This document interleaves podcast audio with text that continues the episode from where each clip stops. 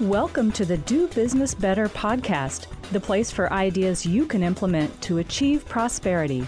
You'll get insights from successful business people on how they do business better. You'll glean tactics on creating a life and business by choice because we interview real business people who've done just that. Now, here's your host, Damian Mason. Greetings and welcome to the Do Business Better podcast. It's me, your host, Damian Mason. Thanks so much for joining us. This is the place where we give you ideas you can use to thrive, and actually, we give you takeaways, tools that you can actually apply. It's not just idle chatter, it's stuff that you can say, man, I'm going to do that to create a life and business by choice. You know, the great Earl Nightingale said, we are all self made, but only the successful will admit it. So, here in this episode, we're going to talk about something that is absolutely, uh, I want you to apply it as soon as you get done listening because we're talking about tips you can use to successfully work from home. A couple of stats here. I wrote an article about this, but I wanted to share it with you in both video and podcast form. You can find all this, of course, through my website, damianmason.com. Uh, if you want to read it, print it off, share it with somebody, and obviously you can kick this episode to someone. But uh, some stats that will help put this in perspective and why I think this is important. Uh, you know, I've been self employed for a very, very long time. Uh, I quit my job in 1994. Um, but even before that, I worked from the home. I was a sales rep, uh, granted for a large corporation. Yeah, we had some sort of a satellite office, but you know, you barely went there. You went there to like return to turn in some expenses or, or something like this. But I generally worked from home. From the time I graduated from college and started my first job as a sales representative, I have been a home-based employee. Well, the ranks of us that work from our domicile are growing because technology has allowed for this to happen, right? I mean, you now have an internet connection, you can do so much with broadband. It's like amazing what we can do. And also, the marketplace is different than it was 20 and certainly 50 or 100 years ago. In the old days, uh, if you worked from home, you were probably a farmer, a blacksmith, or something like this. Uh, you you know there were plenty of home-based employees back in the old days. You, you planted a garden, you uh, you made leather products, you uh, were a livery stable, whatever. Uh, maybe you lived there where you worked. But here's the thing. Uh, then we went through the Industrial Revolution, and pretty much you went to get a job. And now, according to Gallup, 43% of Americans work from home occasionally. I just pulled these numbers, and again, I wrote an article about this. You'll be able to look it up here uh, soon enough. 43% of Americans work from home occasionally. They're, we're talking about people that still do have normal jobs. Uh, U.S. Census data, and this is from 2017, that 5.2% of U.S. workers, which is approximately 8 million people, completely worked from home in the year 2017. So you got 5.2% of the workforce that are completely working from their home in 2017. Those numbers have definitely probably grown because, again, you're talking a few years of development on now that it's not stigmatized. Um, and also, you have the ability to do so based on technology. Uh, you got all sorts of things like GoToMeeting and the internet, and then let's face it, there's jobs now that don't require you to uh, be there as much. You know, putting uh, uh putting a, a, car together, you have to be at the facility that General Motors, uh, you know, has. But if it's uh, working on a website or if it's um, uh, being a human resources person, you can probably do some of that off-site. I mean, there's all these different ways you can work from home as an employee. But let's talk about the self-employed because after all, that's what you tune in here for. You are the self-employed business operator, business owner, freelancer, e-lancer. You're part of the gig economy. I've been a part of the gig economy before there was a gig economy. So, as such, you want to know how you can be more successful, how you can be more prosperous working for yourself from home. Well, there are 15 million of us that we call self employed, according to the Bureau of Labor Statistics. Again, pulled these numbers just uh, to prepare for this article. 15 million, according to the Bureau of Labor Statistics, that are self employed. I think that number is low. I believe it is more than that, and I'll tell you why I think it's more than that. Uh, a lot of folks are now doing side hustles. Um, so those would be people in the gig economy. One article I read said there might be as many as 60 million of us that are out here working from home in a self-employed, running our own business sort of capacity. You can go back and forth all over the place on this. Um, we know that, and the reality is a lot of us have home based businesses.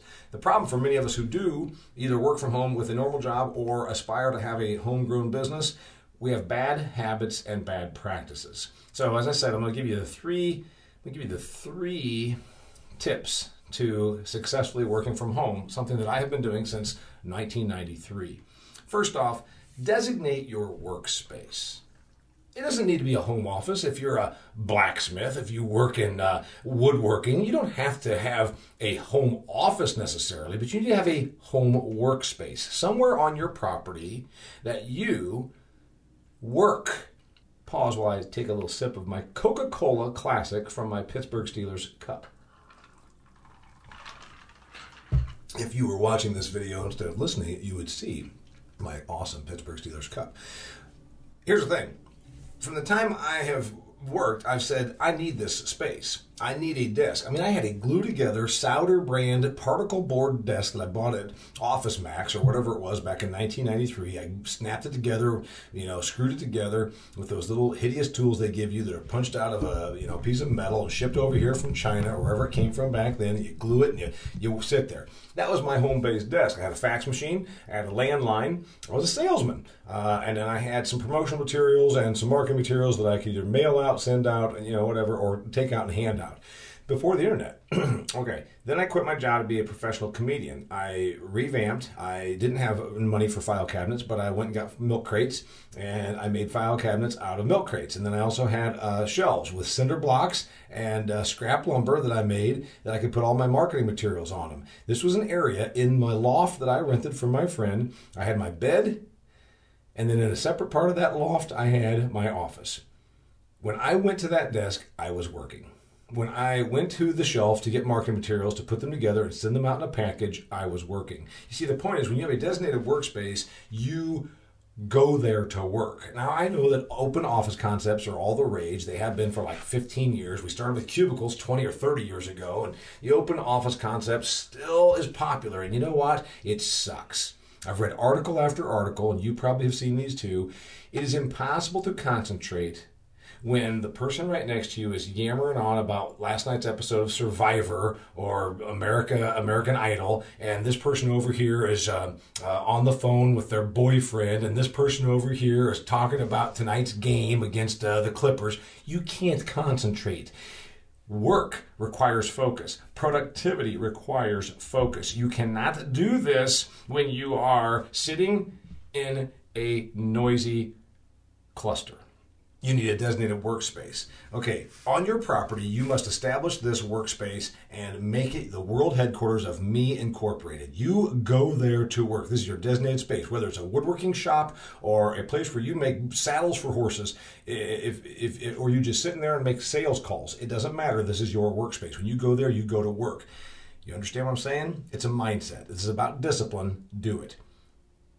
By the way, you're probably saying, I don't have room for all of this, Damian. I don't have room. I have such a small home. Bullshit. You have space that you could convert to your business. If you are serious about running and succeeding your business or being a professional that works for someone else and working from home, you don't do this while sitting on your exercise bike eating Funyuns in your pajamas. You do this from a designated workspace and you can create this. Don't tell me you don't have space because I'll tell you what you do square footage of American homes is larger than it has ever been.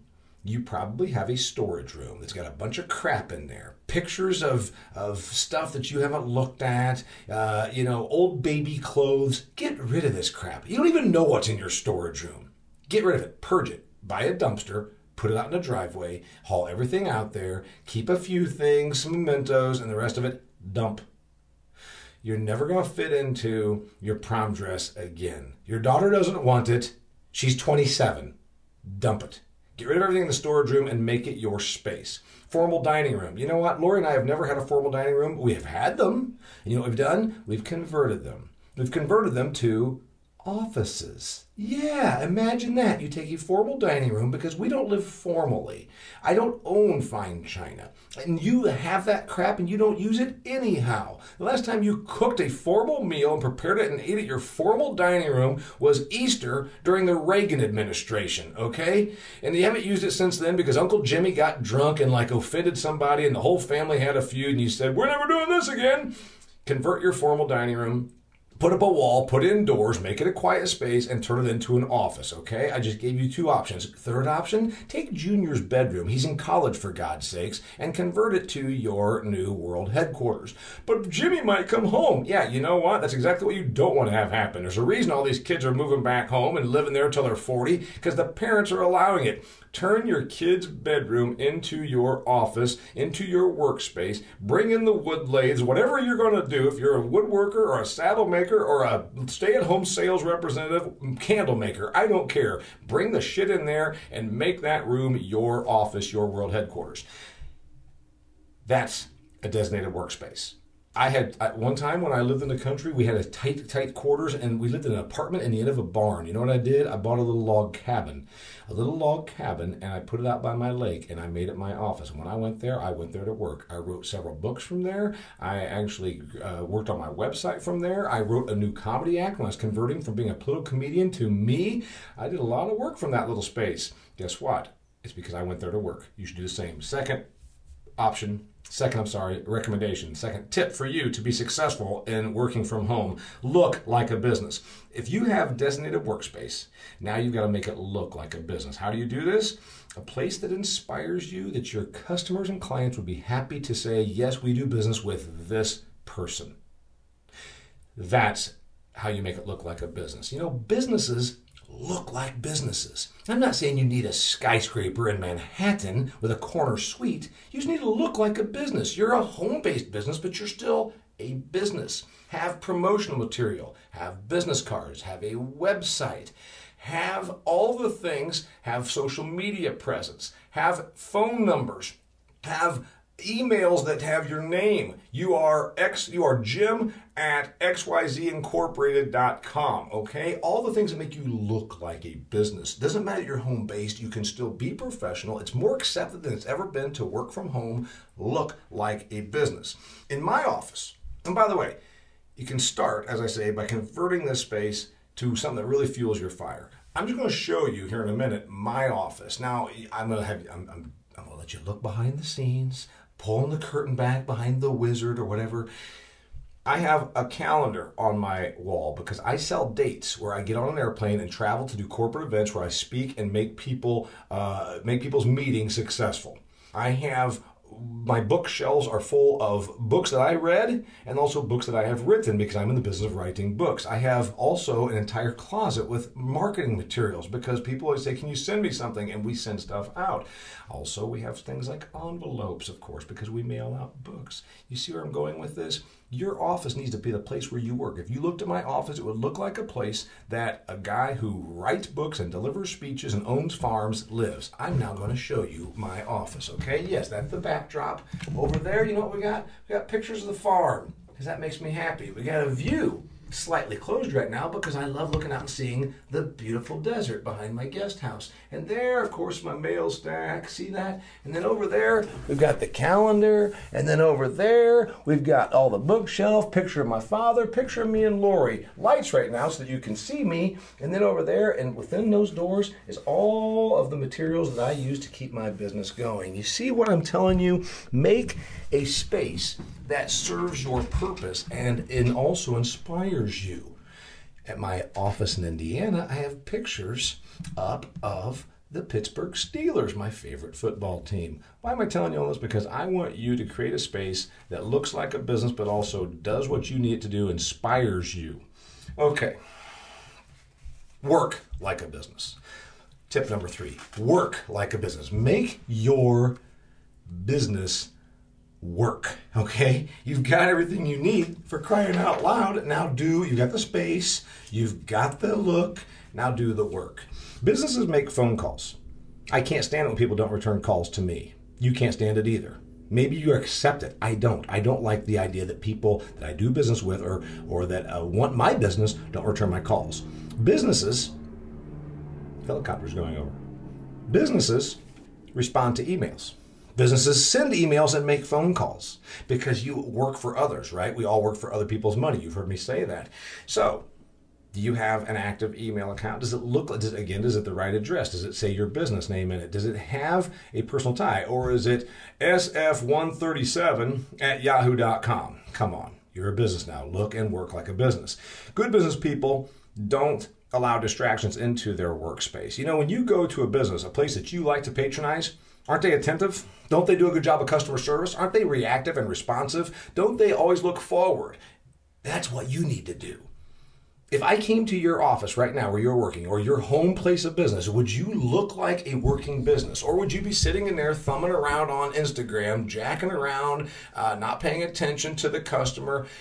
That's what is going to get you in trouble. When I make calls to clients, I might have five calls some days when I'm not traveling to my clients. You know what I do? I make sure that it's quiet and I make sure I have my files in front of me so I can write down notes about these clients. Yes, I still use files. You want to see them? Here they are right now. Aberdeen, South Dakota. Just made this call today. And inside of it, I wrote down all of my notes. I've got post-it notes, but I also have notes about the program that I'm going to deliver because that's important. You see what I'm saying to you? Work like a business.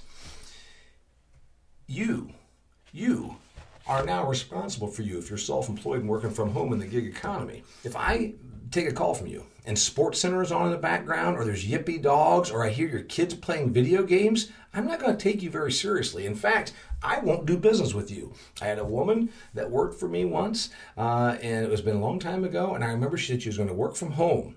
And of course, I discovered after a while that she didn't work as much when she was at home as she did when she was working with me in my home office. But I went to her home office and she had Days of Our Lives on, and the kids were running through the office. You know, I get it that you got children, but are you really doing work or are you babysitting and watching Days of Our Lives right now? There's a difference.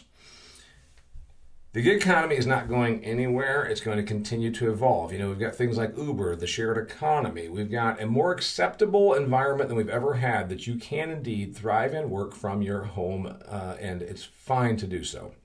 Guess what? I want you to do so, and I want you to be successful in doing so. Follow my three tips. Designate a workspace, and when you go there, you go to work. Look like a business.